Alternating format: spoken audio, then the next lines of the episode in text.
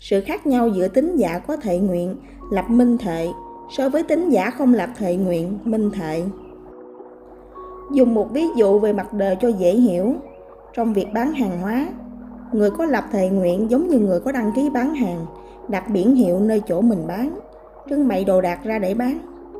Tất nhiên, kẻ qua người lại, tự nhiên người ta thấy, biết có nhu cầu mua hàng sẽ ghé vào cửa hàng ấy mua người không có lập thệ nguyện, tự mình hành thiện nguyện tới đâu hay tới đó.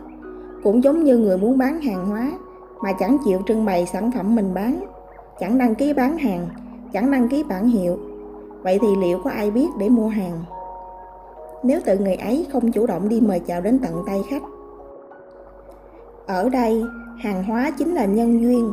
Bán được hàng, làm cho khách hoan hỉ ra về hoặc dù không bán được hàng do không có món vừa ý khách, vui vẻ niềm nở tiếp đón cũng là việc hành thiện nguyện gieo trồng vun bồi thiện phước đức vậy.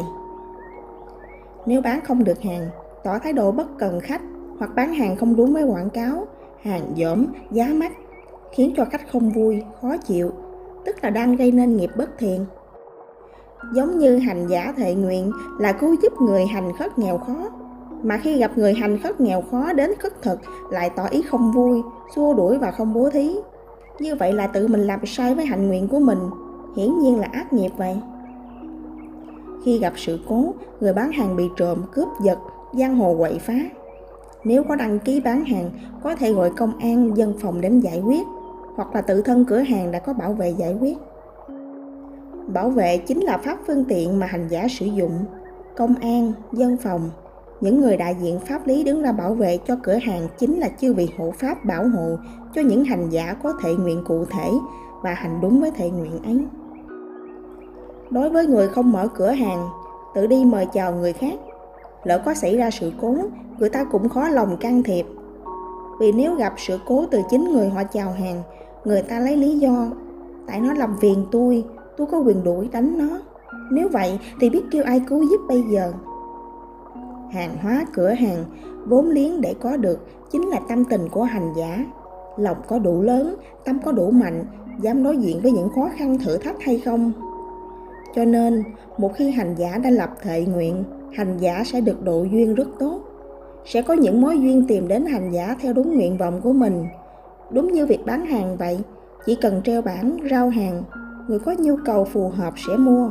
Chắc chắn là vậy vì lo lắng cửa hàng bị thua lỗ, đóng cửa, nợ nần, tức là những hậu quả bất thiện. Nếu hành giả làm sai lời thị nguyện của mình, hành giả sẽ cố gắng phấn đấu, nâng cao nhất chất lượng hàng hóa, chất lượng dịch vụ của mình để bán được khách đông và không bị thua lỗ.